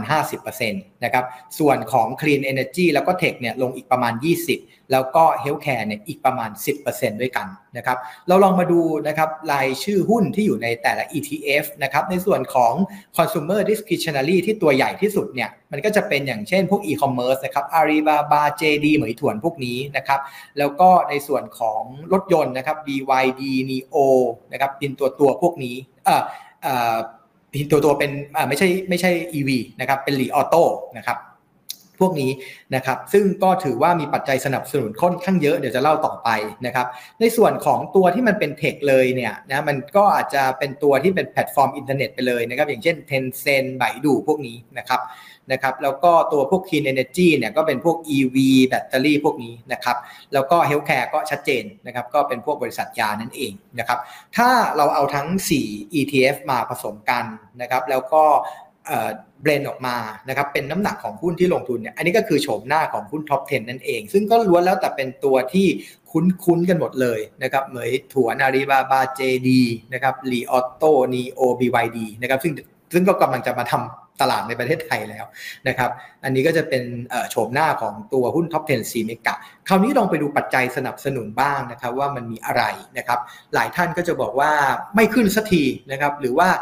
ดูเหมือนจะขึ้นนะ แล้วสุดท้ายก็ไม่ขึ้นนะครับ แต่ว่าถ้ามันปัจจัยบวกที่ผมกำลังจะเล่าต่อไปนี้เนี่ย ถ้าปัจจัยบวกมันยังมันยังมีแบบนี้อยู่เนี่ยนะครับ ผมเชื่อว่าสุดท้ายยังไงนักลงทุนตลาดเนี่ย ก็ต้องไดเจสข้อมูลนะครับแล้วก็มองว่ามันเป็นปัจจัยบวก แล้วก็น่าจะทำให้สุดท้ายแล้วเนี่ยยังไงราคาหุ้นก็จะต้องปรับตัวเพิ่มสูงขึ้นได้นะครับหนึ่งเรามาดูในเรื่องของตัว upside นะครับตัว drawdown นะครับที่มันเคยตกลงไปตั้งแต่ต้นปี 2021 จนถึงณปัจจุบันเนี่ยแม้ว่าจะมีการ rebound ขึ้นมาในระดับหนึ่งแล้วเนี่ยนะครับเมื่อกี้ drawdown ของหุ้น global tech เนี่ย30 กว่าใช่ไหมครับเราว่าสูงแล้วเนี่ยหุ้น China Tech นะครับตัว consumer discretionary เนี่ย 58%นะครับนับตั้งแต่สูงสุดจนถึงณปัจจุบันนะฮะเราจะเห็นได้ว่า upside ของ tech จีนเนี่ยสูงมากๆนะครับอันนี้คือจะเป็นประเด็นแรกนะครับต่อมาครับเราแคตตาลิสอะไรนะครับนอกจากความถูกที่จะทำให้ตลาดหุ้นเนี่ยมันปรับตัวเพิ่มสูงขึ้นนะครับก็คือในเรื่องของตัวภาพเศรษฐกิจที่ฟื้นตัว เราอาจจะบอกว่าเออเราดูข่าวนะครับ เราบอกว่าตัวเลขบางทีก็ออกมาผิดหวังต่ำกว่าคาดบ้างเนี่ย แต่ถ้าเราลองดูภาพใหญ่ก่อนเนี่ย เราเห็นภาพ GDP ของจีนเนี่ยมันคือแท่งสีเทานะครับ มันทำระดับต่ำสุดเนี่ยไตรมาสสองหลังจากนั้นเนี่ยนะครับจะดีมากจะดีน้อยเนี่ยยังไงก็ปรับตัวเพิ่มสูงขึ้นนะครับ แล้วก็จะเร่งตัวขึ้นหลังจากนี้ด้วยนะครับตัวการเติบโตก็คือตัวแท่งสีเทาถ้าเราไปเทียบกับตัวฝั่งอเมริกาหรือตะวันตกเนี่ย การชะลอตัวเนี่ยมันชัดเจนนะครับ สีแดงสีน้ำเงินเนี่ยนะครับ จะเห็นได้ว่ามันปรับปรับเอ่อเรียกว่ามันชะลอตัวลง ในขณะที่ฝั่งของจีนเนี่ยมันสวนทางบวกขึ้นไปนะครับ เพราะฉะนั้นเองเนี่ยเราบอกตัวเลขไม่ดีแต่ว่า relatively แล้วเนี่ยผมว่ายังไงก็ดีกว่าฝั่งตะวันตกแน่นอนนะครับ ตัวเลขปีนี้ทางการตั้งเอาไว้ 5.5 เนี่ยผมคิดว่าไม่ถึงนะครับนะเราก็บอกว่าโอ้มันถ้ามันไม่ถึงเนี่ยมันจะเป็นปัจจัยลบหรือเปล่า ตอนนี้ Bloomberg Consensus เนี่ยมอง GDP จีนปีนี้ 3.8%นะครับซึ่งถือว่าเป็นเรื่องที่ดีนะครับที่เขาที่เขามาจาก low expectation เพราะฉะนั้นตัวเลขที่มันอาจจะทำได้สัก 4%กว่าๆขึ้นไปเนี่ยผมคิดว่ามันก็คือ สูงกว่าที่ตลาดคาดเอาไว้แล้วนะครับ เพราะฉะนั้นเองเนี่ยไม่ได้กังวลเกี่ยวกับภาพของตัวเศรษฐกิจที่ที่ตัวเลขที่มันออกมาแล้วมัน disappoint นะครับแล้วก็พอตัวเลขเศรษฐกิจออกมาไม่ดีเนี่ยมันก็จะนำมาสู่ในเรื่องของการใช้มาตรการ stimulus นั่นเองนะครับล่าสุดก็เพิ่งปรับลดอัตราดอกเบี้ยไป ใช้ทั้งนโยบายการเงินแล้วก็การคลัง ในภาพนี้เนี่ยถ้าเป็นสีแดงอยู่ด้านโซนล่างๆเนี่ยจะเป็นเรื่องเกี่ยวกับการ stimulus นะครับถ้ายิ่งอยู่ด้านล่างก็คือจะมีการ stimulus ที่มากขึ้นกูแมนแซกเองเนี่ยคาดเอาไว้นะครับว่าในรอบนี้จีนจะมีการออก stimulus ออกมาเนี่ยใหญ่พอสมควรเลยนะครับโดยหลักๆ แล้วเนี่ยก็จะเป็นในฝั่งของตัวพวก infrastructure ซึ่งก็มีทั้งแบบสมัยเก่าเลยนะถนนสะพานนะครับแล้วก็เป็น infrastructure สมัยใหม่ เป็นพวก 5G เป็นพวก clean energy นะครับซึ่งกอง CMEGA เนี่ยก็ได้รับประโยชน์ในส่วนนี้เต็มๆเลยนะครับ ต่อมาครับอันนี้จะเป็นปัจจัยที่สำคัญที่สุดเลยนะครับสำหรับหุ้น tech ก็คือเรื่องของ regulation นะครับในในปีกว่าที่ผ่านมาที่ตลาดหุ้น แล้วก็โดยเฉพาะตัวเทคจีนที่ปรับตัวลดลงมาเนี่ยมันเริ่มมาจากภาพของการไทเท นะครับแล้วก็มีเรื่องของตัว regulation ด้วยนะครับ ตอนนั้นข่าวออกมาวันนึงเนี่ยโอ้โหหุ้นลงเป็น 5% 10%เลยนะครับ ซึ่งถ้าเราไปดูในเราเอาข่าวพวกนี้ออกมาเนี่ยมาตีทำเป็นตัวเลขเป็นอินเด็กซ์เนี่ย เราจะเห็นได้ว่าตัวแท่งสีน้ำเงินความสูงเนี่ยคือระดับดีกรีความรุนแรงความเข้มงวดนะครับแล้วก็จำนวนแท่งก็คือจำนวนเดือนที่เพิ่งผ่านที่ผ่านไปในแต่ละเดือนนะครับ จะเห็นได้ว่าในรอบที่ผ่านมาถือว่าเป็น เป็นสถานการณ์ที่เลวร้ายมากๆของหุ้นกลุ่มเทคจีนนะครับ เพราะว่าเรื่องของ regulation เนี่ยนอกจากสูงแล้วเนี่ยยังยาวนานด้วยคือเข้มงวดสุดๆ แล้วก็ยาวนานมากๆเลยนะครับ แต่ว่าถ้าล่าสุดเองเนี่ยเราเริ่มเห็นเทรนด์การปรับตัวลดลง แล้วก็ล่าสุดแท่งสีแดงที่ท่านเห็นเนี่ยมันอยู่ในด้านมันอยู่ในด้านลบอะครับคำว่าด้านลบในที่นี้เนี่ยหมายถึงว่าเออมันเป็นเรื่องของการสนับสนุนอะ คือนอกจากจะไม่ได้เลกูเลตแล้วเนี่ยจะเป็นเรื่องของการสนับสนุนด้วยนะครับผ่อนคลายมากขึ้น อย่างเช่น ถ้ายกตัวอย่างเนี่ยก็มีการอนุมัติเกมออกมาเนี่ยเร็วนะฮะแล้วก็ออกมาค่อนข้างเยอะทีเดียวนะครับ เพราะฉะนั้นเองเนี่ย เฉพาะแค่ปัจจัยนี้ปัจจัยเดียว ผมคิดว่ามันน่าจะเพียงพอที่จะทำให้หุ้นเทคจีหลังจากนี้เนี่ยฟื้นตัวได้แรงๆแล้วนะครับ แล้วก็อีกตัวหนึ่งนะครับที่สำคัญไม่แพ้กันเลยเป็นหัวใจที่สำคัญมากๆเลยเนี่ยของตลาดหุ้นก็คือ EPS นะครับตลาดหุ้นจีนครับโดยเฉพาะหุ้นเทคเนี่ยคือสีเทา ถูก device down ปรับประมาณการลงตั้งแต่ต้นปีที่แล้วนะครับเป็นการปรับที่ยาวนานแล้วก็ลึกมากๆนะครับถูก device down ลงไปเนี่ย53%นับตั้งแต่ปีที่แล้ว แต่ว่าณปัจจุบันครับเราลองดูนะครับตัวจุด dot plot นะครับตัวเส้นปะสีเทาเนี่ยจะเห็นได้ว่ามันเริ่มที่จะปรับตัวเพิ่มสูงขึ้นนะครับการถูก revise down เนี่ย จะเปลี่ยนมาเป็นการ revise up แล้วนะครับ ซึ่งตรงนี้มันจะเป็นหัวใจที่สำคัญมาก ๆ ของในเรื่องของตัวหุ้นเลยนะครับ นอกจากนี้ครับ นอกจากในฝั่งของตัว tech เองเนี่ยกองเราก็จะมีตัวลง EV ค่อนข้างเยอะนะครับ ใน 2 ETF ที่เราพูดมาเนี่ยนับเป็นน้ำหนักแล้วก็ 30 กว่าเปอร์เซ็นต์ด้วยกัน ซึ่งถือว่า EV เองเป็นเป็นเทรนด์หนึ่งที่ค่อนข้างร้อนแรงนะครับ จนหลายท่านก็บอกว่ามันจะจบหรือยัง มันจะสิ้นสุดหรือยังเนี่ยเราลองไปดูนะครับในเรื่องของยอดขาย EV เนี่ยเรายังเพิ่งอยู่ปี 2022 มันเพิ่งเริ่มต้นเท่านั้นเองนะครับในอีกหลังจากนี้อีก 8 ปีเป็นอย่างน้อยเนี่ยโต 25%ต่อปีนะครับสำหรับเรื่องของยอดขาย EV อันนี้เฉพาะในจีนนะครับ อันนี้ยังไม่นับว่ามามาตีตลาดนะอย่างเช่นมามามาตลาดไทยอย่างเงี้ยนะครับ เพราะฉะนั้นเองเนี่ยการเติบโตเนี่ย ยังไปได้อีกไกลมากๆสำหรับเรื่องของตัว EV แล้วก็ล่าสุดจีนก็มีการออกมาตรการนะครับชัดเจนมากๆสนับสนุนเกี่ยวกับเรื่องของ Clean Energy นะครับอย่างเช่น เรื่องของการสนับสนุนนะเม็ดเงินให้เหมือนกับช่วยเหลือให้ประชาชนเนี่ยไปออกรถ EV เนี่ยก็จะเหมือนกับว่ามีการซับซับซิดีให้ส่วนหนึ่งด้วยนะครับสรุปนะครับปัจจัยบวกในเรื่องของตัว KFC เมกาเนี่ยคือ 1 อัพไซด์สูง นะครับภาพเศรษฐกิจฟื้นตัวนะส่วนทางประเทศอื่นๆนะครับนโยบายก็เช่นเดียวกันผ่อนคลายมีการกระตุ้นนะครับ regulation ลดลงการดาวเกรดของ EPS ใกล้จุดสิ้นสุดแล้วนะครับแล้วก็การเติบโตของ EV เนี่ยก็ยังโซฟาโซกูดอยู่นั่นเองนะครับคราวนี้มาดูปัจจัยลบบ้างนะครับว่ามันมีปัจจัยลบอะไรเกี่ยวกับภาพของตัวตลาดจีนนะครับ เราเริ่มจากปัจจัยที่ เป็นปัจจัยในภาพของทั้งตลาดก่อนนะครับ คือประเด็นเรื่องของตัว zero COVID นะอันนี้เนี่ยน่าจะยังคงอยู่กับตลาดหุ้นจีนไปอีกสักพักใหญ่ ๆเลยนะครับ อย่างน้อยๆ ก็จนถึงสิ้นปี แต่ว่าตรงนี้ต้องเรียนก่อนนะครับว่า อย่างในช่วงที่ผ่านมาเนี่ย research house ต่างๆกลับคำแนะนำมาชอบหุ้นจีน หรือว่า hedge fund ต่างๆเนี่ยกลับมาซื้อหุ้นจีน พวกเขาเหล่านี้เนี่ยไม่ได้กลับมาซื้อหรือมาชอบ เพราะว่าเรื่องของนโยบาย zero COVID ที่มันจะหมดไปนะครับ ทุกคนประเมินเหมือนกันหมดว่านโยบายนี้ยังไงก็ยังคงอยู่ต่อนะครับ เป็นสิ่งที่ตลาดเนี่ยคาดเอาไว้อยู่แล้วว่ายังไงก็ยังไม่เลิกนะครับถ้าถามว่าถ้ามันเกิดหลังจากนี้เนี่ยโควิดกลับมาเกิดขึ้นอีกครั้งในจีนจะเป็นยังไง มันก็คือจะเป็นการล็อกดาวน์ รอบนี้รอบที่ผ่านมามันอาจจะหนักหน่อยเพราะมันเป็นเมืองใหญ่นะครับแล้วมันมาในช่วงที่มันมีปัจจัยลบอื่น ๆ เข้ามาด้วยนะครับแต่ว่าถ้ามันเป็นในภาพหลังจากนี้เนี่ยการการปิดเมืองนะครับมันก็อาจจะน้อยลงหรือว่าอยู่ในวงที่จำกัดนะครับตลาดหุ้นถามว่าจะรีแอคยังไงแน่นอนนะครับมันคงจะต้องปรับตัวลดลง แต่ว่ามันก็จะไม่เยอะ เพราะว่าตอนนี้ทุกคนเนี่ยผมคิดว่าเราเราเล่นหุ้นกับโควิดมาได้เยอะพอสมควรนะครับ ถ้ามันเกิดขึ้นอาจจะขายก่อน พอมันผ่านจุดพีคไป เราก็กลับเข้ามาซื้อเพราะสุดท้ายเนี่ยเดี๋ยวยังไงก็เปิดเมืองนะครับ เพราะฉะนั้นเองในรอบนี้ถ้าเกิดขึ้นจริงมันก็คงจะเป็น noise เป็นระยะระยะนะครับแต่ว่าจะไม่ได้เปลี่ยนเทรนในเรื่องของแนวโน้มการปรับตัวขึ้น นะครับประเด็นที่ 2 คือเรื่องของตัวอสังหาริมทรัพย์นะครับซึ่งถ้าถามว่าณปัจจุบันยอดขายต่างๆเนี่ยมันยังไม่ได้ฟื้น แต่เพียงแต่ว่ามันก็ไม่ได้ลุกลามอยู่ในวงใหญ่โตนั่นเองนะฮะซึ่งล่าสุดที่มันมีข่าวออกมาอย่างเช่นเรื่องของตัว mortgage boycott เนี่ยนะครับการที่ผู้ซื้อเนี่ยหยุดผ่อน ซึ่งถ้านับ project ที่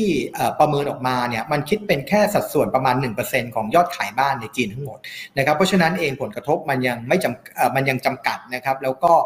มันยังตัวเลขต่างๆเนี่ยมันหยุดไปแล้วนะครับมันไม่ได้มีการเปิดเผยรายงานอะไรต่างๆออกมามากเพิ่มเติมนะครับก็จะมีอยู่แค่เท่านั้นเอง เพราะฉะนั้นตรงประเด็นเนี้ยมันก็น่าจะเป็นผลกระทบที่อยู่ในวงจำกัดนะครับ คราวนี้อีกประเด็นหนึ่งที่จะเป็นผลกระทบโดยตรงต่อกองทุนนะครับ ก็คือในเรื่องของการถอดถอนหุ้น US ADR ซึ่งต้องบอกว่าเรื่องเนี้ยมันไม่ใช่เรื่องใหม่นะครับในมุมมองของเราเนี่ยเราคิดว่าก็ไม่จบเร็วนะครับ เพราะว่ามันมีระยะเวลาในการคุยกันเนี่ยเป็นปี 2 ปี เพราะฉะนั้นเนี่ยคงจะไม่ได้จบเร็วนะครับเพราะว่าฝั่งอเมริกาบอกฉันจะต้องเข้าไปตรวจสอบข้อมูลเธอให้ได้ จีนบอกไม่ยอมนะครับเพราะฉะนั้นเองเนี่ยต่างคนต่างไม่ยอม เพราะฉะนั้นอาจจะยังคุยกันไม่รู้เรื่องนะครับก็แล้วยิ่งระยะเวลาเนี่ยมันมีเป็นปี 2 ปี เพราะฉะนั้นเนี่ยมันคงจะเป็น headline มาเป็น noise เป็นระยะระยะ ถ้าถามว่า action มันจะเป็นยังไงตลาดก็คงจะปรับตัวลดลง เวลามันเกิดขึ้นมันก็จะตกใจนะครับแต่ว่าพอข่าวมันเงียบไปเนี่ยเดี๋ยวตลาดก็จะกลับมาฟื้นตัวได้ตามปัจจัยอื่น ๆ ที่มันเกิดขึ้นนะครับในท้ายที่สุดแล้วเนี่ยถามว่า US ADR จะจบแบบไหนนะครับถ้าคุยกันไม่ได้จริง ๆ กรณีที่เลวร้ายที่สุดก็คือต้องถูกถอดถอนนะครับซึ่งเราก็คิดว่าอย่างน้อยๆ คงจะต้องมีหลาย ๆ ตัวนะครับที่อาจจะต้องถูกถอดถอนไป ซึ่งถามว่ามันกระทบขนาดไหนไหมนะครับ สุดท้ายเขาก็กลับไปเทรดที่ตลาดฮ่องกง กระทบอะไรบ้างนะครับปัจจัยพื้นฐาน EPS กำไรไม่ได้กระทบนะครับไม่ได้กระทบในเรื่องของปัจจัยพื้นฐาน แต่ว่าอาจจะกระทบในแง่ของตัว valuation premium นะครับแน่นอนครับการเทรดในตลาดหุ้นฮ่องกงนะครับก็คงจะเทรดที่ระดับ PE เนี่ยสูงเท่ากับฝั่งของอเมริกาไม่ได้นะครับเพราะฉะนั้นเองเนี่ยก็อาจจะต้องถูก discount ในเรื่องของ valuation ไป แต่ว่าก็ต้องบอกว่าข่าวนี้มันก็อยู่มาน่าจะเกือบเกือบ2ปีได้แล้วนะครับราคาที่เวลามันมีข่าวแล้วมันปรับตัวลดลงเนี่ยมันก็สะท้อนในเรื่องของตัวลิกไอตัวพรีเมียมเนี่ยที่มันเริ่มค่อย ๆ ปรับตัวลดลงไปแล้วนั่นเองนะครับอันนี้ก็จะเป็นปัจจัยที่อาจจะเกิดขึ้นได้นะครับสำหรับการลงทุนในตลาดหุ้นจีนสำหรับกองทุนของ KFC Mega นะครับ fund feature ที่สำคัญเนี่ยนะครับพวก S S F R M F เนี่ยจะไม่ได้มีการเก็บในส่วนของตัว front-end อยู่แล้วนะครับในส่วนของตัวพวกในส่วนของค่า ค่าเงินนะครับก็จะมีการป้องกันความเสี่ยงเต็มจำนวนนะครับทุกกองที่วันนี้เรานำมาเนี่ยก็จะมีการป้องกันความเสี่ยงค่าเงินเนี่ยเต็มจำนวนเกือบทุกกองเลยทุกกองเลยนะครับ ต่อมานะครับสุดท้ายแล้วนะครับเวียดนามต้องบอกว่าของถูกและดีมีอยู่จริงนะครับก็คือในฝั่งของตัวตลาดหุ้นเวียดนาม ซึ่งเราก็กำลังจะเปิดเป็น SSF แล้วก็ RMF เช่นเดียวกันนะครับ period เดียวกันเลยนะครับกับกอง KFC Mega ก็คือวันที่ 6 ถึง 12 กันยานี้นะครับก็จะมีทั้งเวียดนามที่เป็นกองเปิดกอง SSF แล้วก็ RMF เดี๋ยวขออธิบายนิดนึงนะครับ นอกจากตัวฟันฟีเจอร์ที่แตกต่างกันเนี่ยถ้าเป็น S S F ของเราทุกกองเนี่ยเราจะปันผลนะครับถ้าเป็น IMF เนี่ยเราจะไม่ปันผล นะครับเอาละคราวนี้ไปดูในส่วนของตัวเวียดนามนะครับเรื่องอตัวเลขของเวียดนามเองเนี่ยต้องบอกว่าสดใสมากๆนะครับถ้าไปดู GDP ไตรมาสล่าสุดโตไปเกือบ 8%ซึ่งถือว่าเป็นระดับที่สูงสุดในออรอบ10 กว่าปีเลยนะครับที่ GDP ออกมาเนี่ยได้ค่อนข้างดีนำโดยในเรื่องของการบริโภคนะครับการลงทุนภาครัฐ แล้วก็ในส่วนของอตัว FDI นั่นเองนะครับถามว่าทิศทางหลังจากนี้จะเป็นยังไงอะไรที่จะเป็น driver การเติบโตของเขาพระเอกของเรายังเป็นเรื่องของตัว FDI นะครับยิ่งจีนกับจีนกับไต้หวันทะเลาะกันนะครับ แน่นอนครับคนก็จะบอกเป็นปัจจัยลบ แต่ว่าจริง ๆ แล้ววินเนอร์ในเรื่องนี้เนี่ยก็คือเวียดนามนะครับ เพราะว่าเขาจะเป็นก็ต้องบอกว่าน่าจะเป็น destination อันดับหนึ่งนะครับสามารถพูดได้เลยนะครับที่ที่ยังไงก็ตามเนี่ยตัว FDI เนี่ยก็จะไหลเข้าไป เพราะว่าแรงงานของเขาเนี่ยยังค่อนข้างเด็กนะครับยังหนุ่มสาวอยู่นะครับแล้วก็เขาได้สิทธิ์ในเรื่องของตัว FTA Free Trade Agreement เนี่ยค่อนข้างเยอะทีเดียวนะครับอันนี้จะเป็นข่าวที่มันเกิดขึ้นในช่วงที่ผ่านมาไม่นานนักนะครับหลายๆบริษัทยักษ์ใหญ่ทั่วโลกเนี่ยก็เริ่มที่จะเข้าไปลงทุนหรือว่าขยายฐานการผลิตในเวียดนามแล้วนั่นเองนะครับ อันนี้อันนี้จะไม่มีซัมซุงนะซัมซุงนี่คือถือว่าเป็นเจ้าใหญ่ของเขามากๆอยู่แล้วนะครับ อันนี้ก็จะเป็นตัวพวก newcomer ต่างๆ ที่มันเกิดขึ้นนะครับ ถ้าเราดูในแง่ของตัวเม็ดเงินนะครับตัวการลงทุนจริง ๆ แล้วก็เรื่องของการ register ขอสิทธิพิเศษทางด้านการลงทุนเนี่ยนะครับ ก็ยัง so far so good ดีได้ต่อเนื่องนะครับแล้วก็หลังจากนี้นะครับอย่างที่เรียนไปว่าถ้ามันมีปัจจัย นะครับปัจจัยที่ทำให้เรื่องของการ relocation นะครับการย้ายฐานการผลิตเนี่ยมันเร็วได้มันมากขึ้นเนี่ยเวียดนามก็จะเป็น winner นะครับก็ยิ่งสร้างการเติบโตให้เขาไปนะครับอีกประเด็นหนึ่งนะครับนอกจากในเรื่องของ FDI เรื่องของการบริโภค ซึ่งเรามักจะได้ยินอยู่แล้วเนี่ยอีกปัจจัยหนึ่งที่เป็นปัจจัยใหม่เนี่ยก็คือในเรื่องของตัว stimulus จากภาครัฐบาลนะครับอันนี้จะไม่ค่อยได้เจอนะครับแต่ว่าณปัจจุบันเนี่ยรัฐบาลมีการ ออก stimulus แล้วก็มี plan ในอีกหลายปีข้างหน้าหลังจากนี้นะครับในเฉพาะในปีนี้ปีปีหน้าเนี่ยมีการอนุมัติเรียบร้อยมาแล้วเนี่ยคิดเป็นวงเงินก็ประมาณ 4%ของ GDP ซึ่งถือว่าเยอะพอสมควรนะครับไม่ว่าจะเป็นในเรื่องของการลดภาษีนะครับสนับสนุนการลงทุนการสร้าง infrastructure ต่างๆ ตัวแรงส่งในเรื่องของตัว government investment ในส่วนนี้นะครับก็จะยิ่งช่วยให้ภาพของเศรษฐกิจของเวียดนามเนี่ยยิ่งดีขึ้นไปนะครับนอกจากนอกจากในเรื่องของตัว FDI แล้วก็ consumption เนี่ยที่ดีอยู่แล้วนะครับ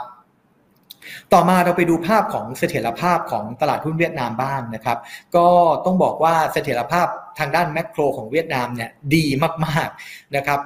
ภาพนี้เนี่ยจะเป็นในเรื่องของตัวค่าเงินนะครับปีนี้ทุก currency เนี่ยอ่อนค่าหมดนะครับเมื่อเทียบกับฝั่งของ US ดอลลาร์ของเวียดนามเนี่ยคือตัวสีเหลืองที่วงเอาไว้อยู่ด้านล่าง อ่อนค่าลงในปีนี้สองเปอร์เซ็นแค่นั้นเองนะครับซึ่งถือว่าน้อยมากน้อยกว่าหลาย ๆ ประเทศรวมทั้งไทยบาทด้วยนะครับแล้วก็ ตัวของเขาเนี่ยอ่อนค่าเนี่ยนอกจากน้อยแล้วเนี่ยยังยังไม่ได้แกว่งมากนะครับคือไอไอเส้นหยักเนี่ยนะครับความบรทายเนี่ยมันก็น้อยด้วยนะครับนอกจากนี้ครับในเรื่องของตัวเงินเฟ้อก็น้อยเช่นเดียวกันนะครับตัวเงินเฟ้อของเวียดนามสีส้มเนี่ยอยู่ระดับประมาณ 2%ในหลาย ๆประเทศเนี่ยเป็น high single digit ไปแล้วเวียดนามยังอยู่แค่ 2%เพราะฉะนั้นเองก็ไม่มีความจำเป็นที่ต้องใช้นโยบายเข้มงวดมากนักนะครับอันนี้คือเป็นภาพที่ดีมาก ๆ ในฝั่งของตัวเวียดนาม คราวนี้มาดูในฝั่งของตัวตลาดหุ้นเวียดนามบ้างนะครับ ตลาดหุ้นเวียดนามเนี่ยปรับตัวลดลงมาค่อนข้างแรงนะฮะในช่วงประมาณสัก 3 ประมาณสัก 3 เดือนที่ผ่านมา หลักๆเลยเนี่ยมาจากเรื่องของนอกจากภาพของตัว global แล้วเนี่ยก็จะเป็นเรื่องของการปราบปรามการปั่นหุ้นนะครับนโยบายการปราบปรามการคอร์รัปชันที่มันเกิดขึ้นนั่นเองนะครับซึ่งพอเกิดขึ้นแบบนี้แล้วเนี่ยตลาดตกลงมาค่อนข้างเยอะ นักลงทุนรายย่อยเนี่ยหนีกระเจิงกันเลยนะครับ ถ้าเราดูจากภาพฟันโฟเนี่ย ปีที่แล้วจนถึงต้นปีที่ตลาดหุ้นเวียดนามขึ้นมาเยอะเนี่ยเป็น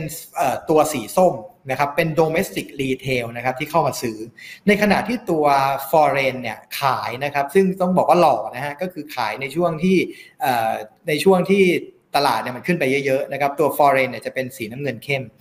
แล้วก็ในรอบนี้เนี่ยพอนักลงทุนรายย่อยเนี่ยหนีออกไปหมดแล้วนะครับขายออกไปเยอะๆแล้วเนี่ยปรากฏว่า foreign ค่อยๆ เข้าไปเก็บ นะครับไอตัวไอตัวสีน้ำเงินเนี่ยเริ่มเริ่มกลับมาจากลบเนี่ยกลับมาเป็นบวกในช่วง2อสเดือนที่ผ่านมา เพราะเขาเห็นในเรื่องของตัว valuation นะครับแล้วหลังจากนั้นเนี่ยตลาดหุ้นเวียดนามก็เริ่มฟื้นตัวได้นะต้องบอกว่าฟอร์เรนนี้ทำถูกทั้ง 2 ด้านเลยนะ ทั้งขายแล้วก็ซื้อนะครับ ซึ่งนะครับถ้าเราไปดูนะครับไอเรื่องของการ trading sentiment เนี่ยมันเสียอยู่นะครับตอนนี้เพราะว่ารายย่อยเนี่ยหายออกไป นะครับแต่ถามว่ามันเป็นปัจจัยลบ มันก็น่าจะเป็นแค่เพียงปัจจัยลบระยะสั้นนะครับเออมันอาจจะทำให้โมเมนตัมเนี่ยมันมันอาจจะไม่ได้ร้อนแรงมากนักต้องบอกว่ามันเป็นเรื่องที่ดีมากๆนะครับในระยะกลางแล้วก็ในระยะยาว เพราะว่ามันจะทำให้การฟื้นตัวเนี่ยมีความแข็งแรง เป็นเรื่องของการยกคุณภาพความโปร่งใสของบริษัทแล้วก็ตลาดนั่นเองนะครับดูอย่าง foreign ก็ได้นะครับ foreign ก็กลับเข้ามาซื้อละนะครับอันนี้ก็จะเป็นภาพที่สะท้อนในเรื่องของตัวคุณภาพที่มากขึ้นนั่นเองนะครับตัว EPS นะครับต้องบอกว่าเวียดนามเนี่ยถ้าเราไปดูในภาพนี้เนี่ยถ้ายิ่งอยู่โซนขวาล่างเนี่ยยิ่งดีนะครับขวาเนี่ยโกรดเยอะถ้าอยู่ด้านล่างเนี่ยคือ PE ต่ำเวียดนามอยู่ขวาล่างครับคือโกรดปีนี้ 20%ปีหน้าประมาณ 15 เป็นปีหน้าก็เกือบเกือบ 20%เช่นเดียวกัน growth EPS growth สูงมากนะครับแต่ PE เนี่ยอยู่ที่ 12 เท่านะครับบอกว่าดีขนาดนี้เนี่ยนะครับเราเราขาย ตลาดหุ้นเวียดนามแค่เพียง PE 12 เท่าเท่านั้นเองนะครับซึ่งถือว่าถูกมากๆ อันนี้ไม่นับในเรื่องของการเติบโตอีกหลาย ๆ ปีหลังจากนี้นะครับซึ่งซึ่งน่าจะเติบโตได้อีกยาวไกลทีเดียวเนี่ยวันนี้คุณ entry เข้าตลาดหุ้นเวียดนามเนี่ย PE 12 เท่าเท่านั้นเองนะครับแล้วก็ในฝั่งของตัวดีเทลของกองเคฟเวียดนะครับ เราลงทางด้านขวาเนี่ยนะครับเราลงอยู่ 3 กองทุนด้วยกันนะก็คือจะลงในส่วนของตัว JP Morgan นะครับ Lumen นะครับแล้วก็ตัว Extractor นะฮะซึ่งตัว JP Morgan เป็น Active Fund นะครับแล้วก็อยู่ในตลาดเวียดนามมายาวนานนะครับลงทุน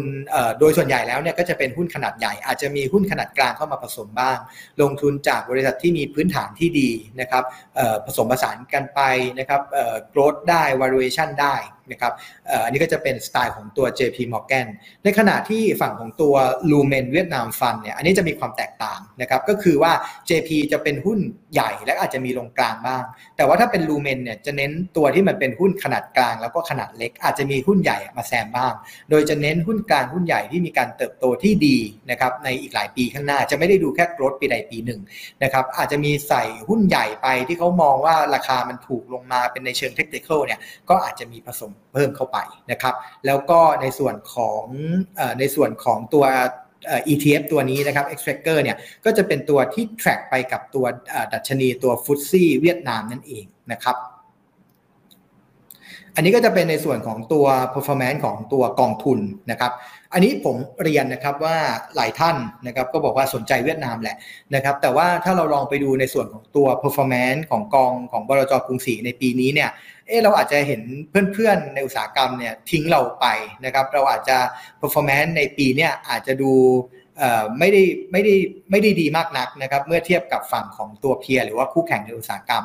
นะครับแต่ว่า เรื่องเนี้ยผมสามารถดีเฟนได้ แล้วก็สามารถบอกจุดแข็งของกองเราได้นะครับหลังจากนี้ว่ากองเนี้ยเหมาะกับการลงทุนในช่วงนี้นะครับเราลองไปดูประเด็นแรกก่อนเนี่ยที่ performance ฉีกออกไปเนี่ยก็ต้องบอกว่าหลักๆแล้วเนี่ยของเราก็ไม่ได้ไม่ได้ selection แย่นะครับเพราะว่าไม่ว่าจะเป็นฝั่ง JP Morgan นะครับตัวผลตอบแทนเนี่ยจะเป็นในส่วนของตัว US dollar นะครับเพราะว่ากองของเราเนี่ยเราจะ fully h e d ป้องกันความเสี่ยงค่าเงินอยู่แล้วนะครับ เพราะฉะนั้นเนี่ย return มันก็จะตัดตัวไทยบาทออกไป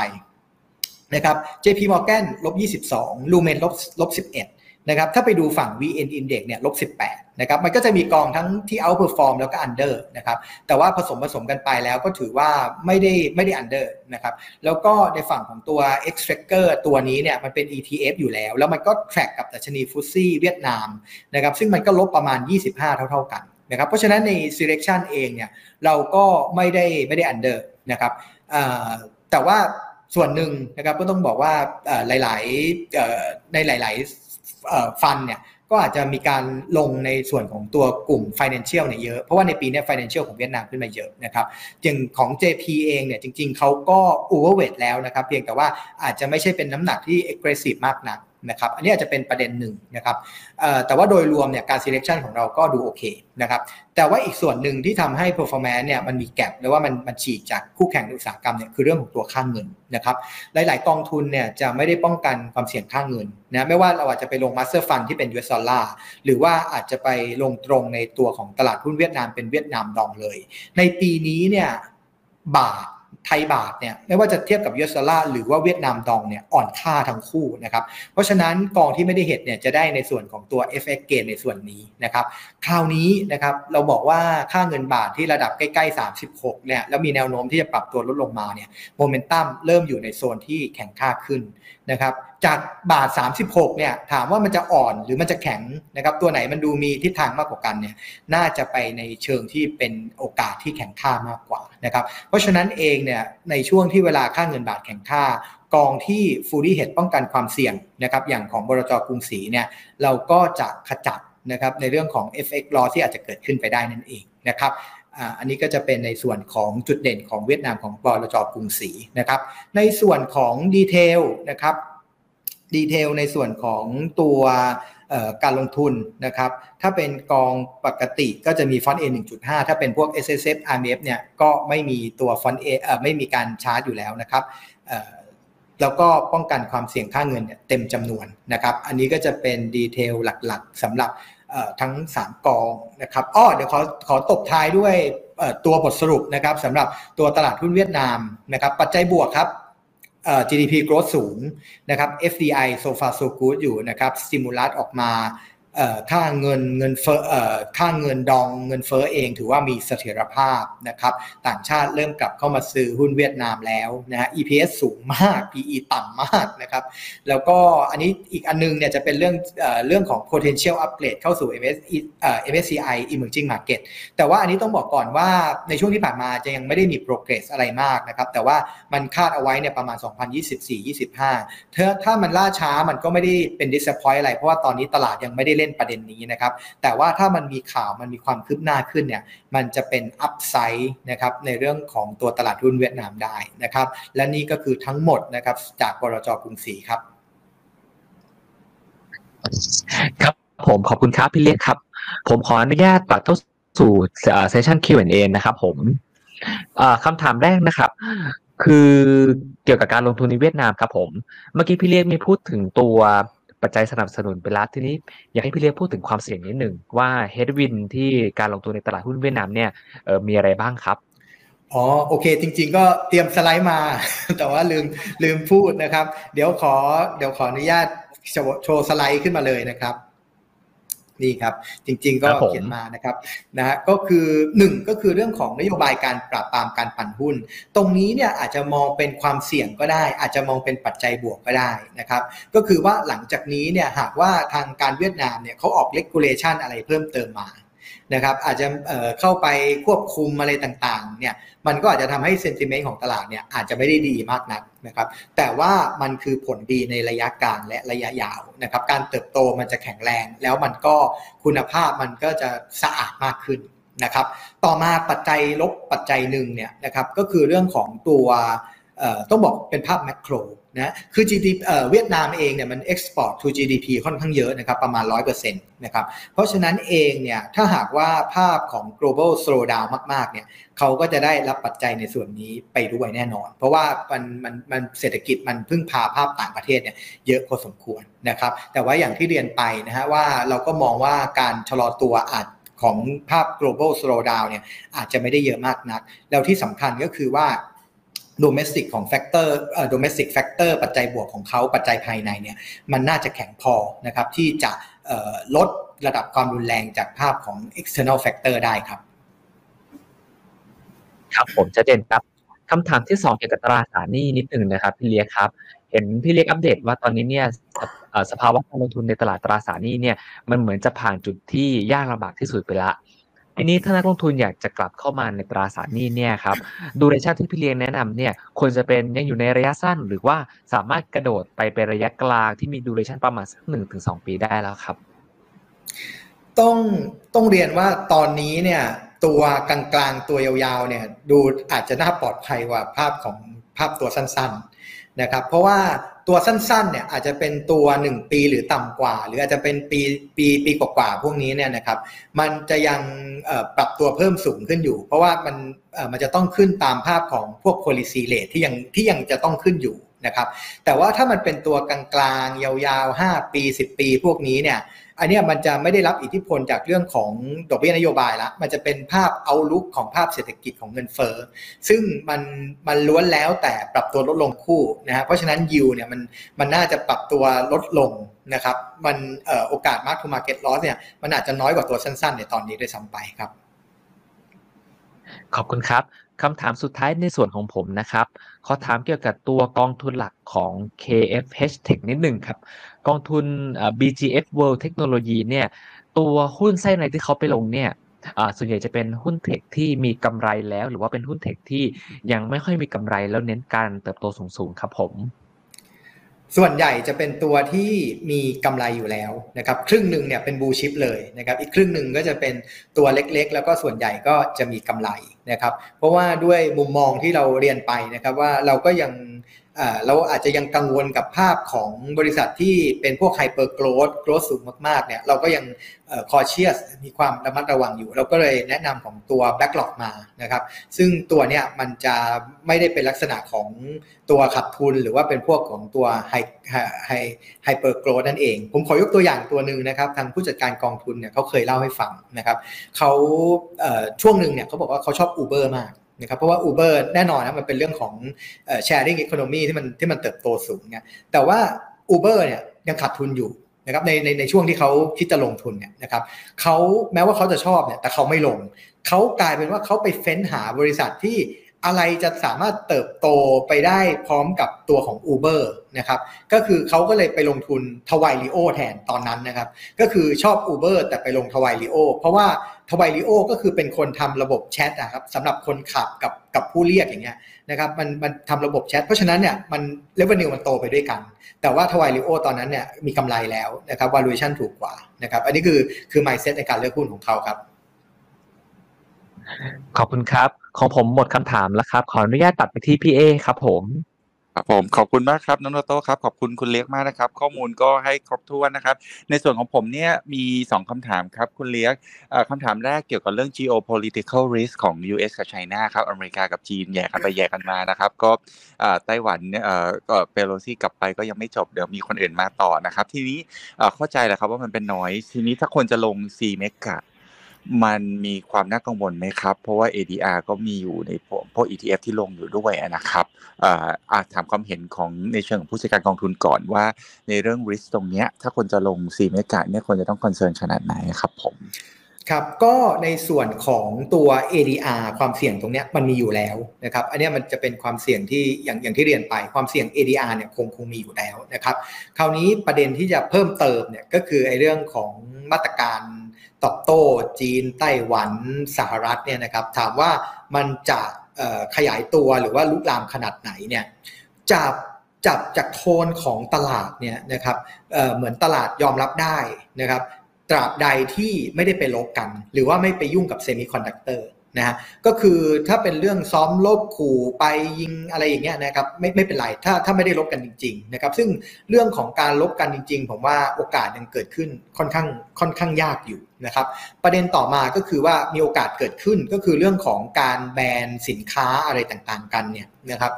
ในส่วนที่จีนทำที่ที่ล่าสุดที่เขาทำออกมาอยู่ณปัจจุบันเนี่ยมันจะเป็นในเรื่องของการแบนเชิงเขาบอกว่าเป็นเชิงสัญลักษณ์ คือจำนวนเนี่ยมันจะดูเยอะใช่ไหมครับที่จะไปแบนพวกสินค้าไต้หวันหรือไม่ไม่ส่งไปเนี่ยนะครับมันมันดูรายการเยอะ แต่ว่ามันส่วนใหญ่มันเป็นรายการที่ไม่ค่อยสำคัญเท่าไหร่นะครับตัวที่ตลาดโฟกัสจริงๆเนี่ยมันคือเซมิคอนดักเตอร์ซึ่งจีนเนี่ยยังไม่กล้าเข้าไปยุ่ง เพราะว่าตัวนี้เนี่ย